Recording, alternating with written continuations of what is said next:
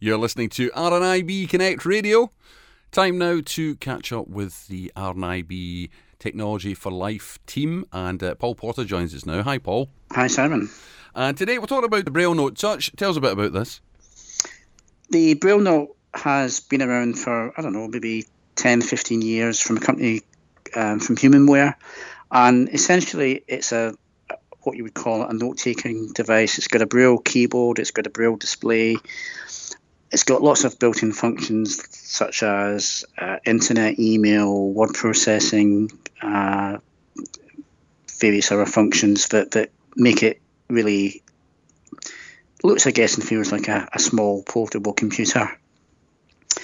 And the technology really hasn't changed too much over the years, but Humanware have brought out the next uh, in its development in this type of technology, and they've brought out a device that has all the, the functions that I mentioned, but it has a touchscreen. So essentially, you could call it a Braille tablet. It's a 10-inch tablet with a touchscreen, and it has a either an 18 cell or a 32 cell line of Braille at the bottom, so that when you're moving around, the little pins come up to form the shape of Braille characters, so you can you can read from you can read what's on the display on the Braille display.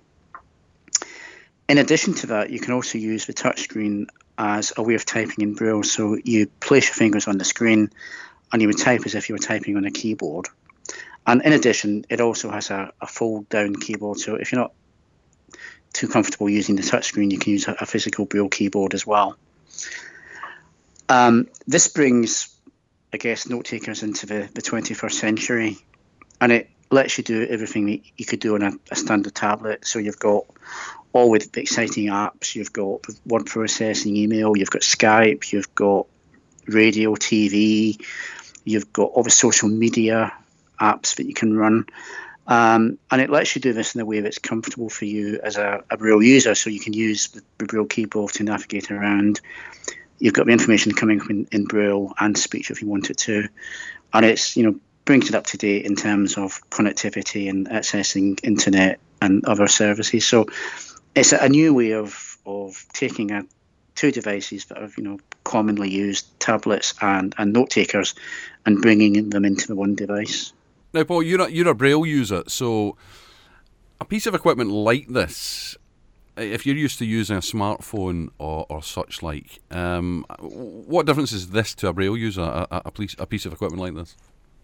I think there's there's lots of ways. If, if you're just using speech, then if you're dictating or typing a message, you, you might pick up the speech. There might be some idiosyncrasies with speech.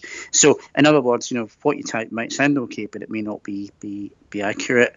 There may be some mistakes with Braille. You can check what you're typing, what you're speaking, what you're writing.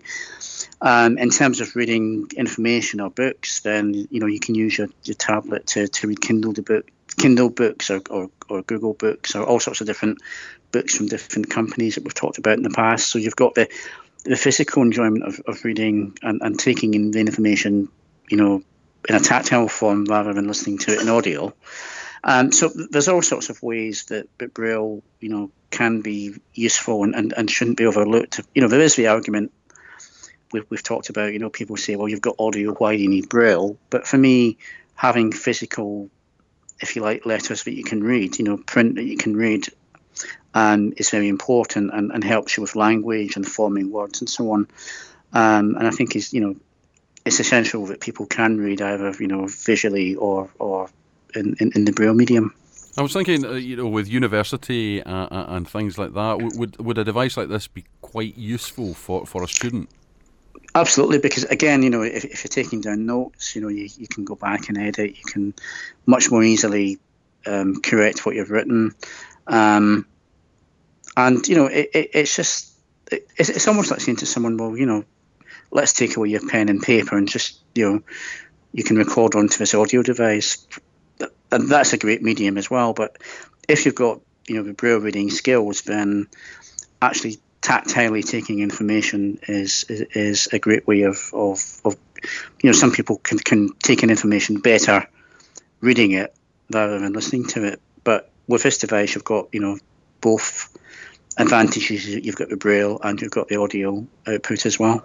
And I suppose if the lecture's really boring, you could be getting up with your social media and nobody would know. Well, ab- absolutely. now, the reason I'm saying that is because it, it's not a cheap piece of kit, is it? No, I mean note takers over the years, you know, they, they tend to be sort of three or four thousand pounds, and depending where you go for the thirty-two or the eighteen cell model, you're looking at three or four thousand pounds. So you know, it is a considered purchase. If you're in employment or if you're a student, then there are of course grants to help you to buy such equipment. But with this device, you know, it's fairly portable. Put it in your bag, carry it around, use it out and about.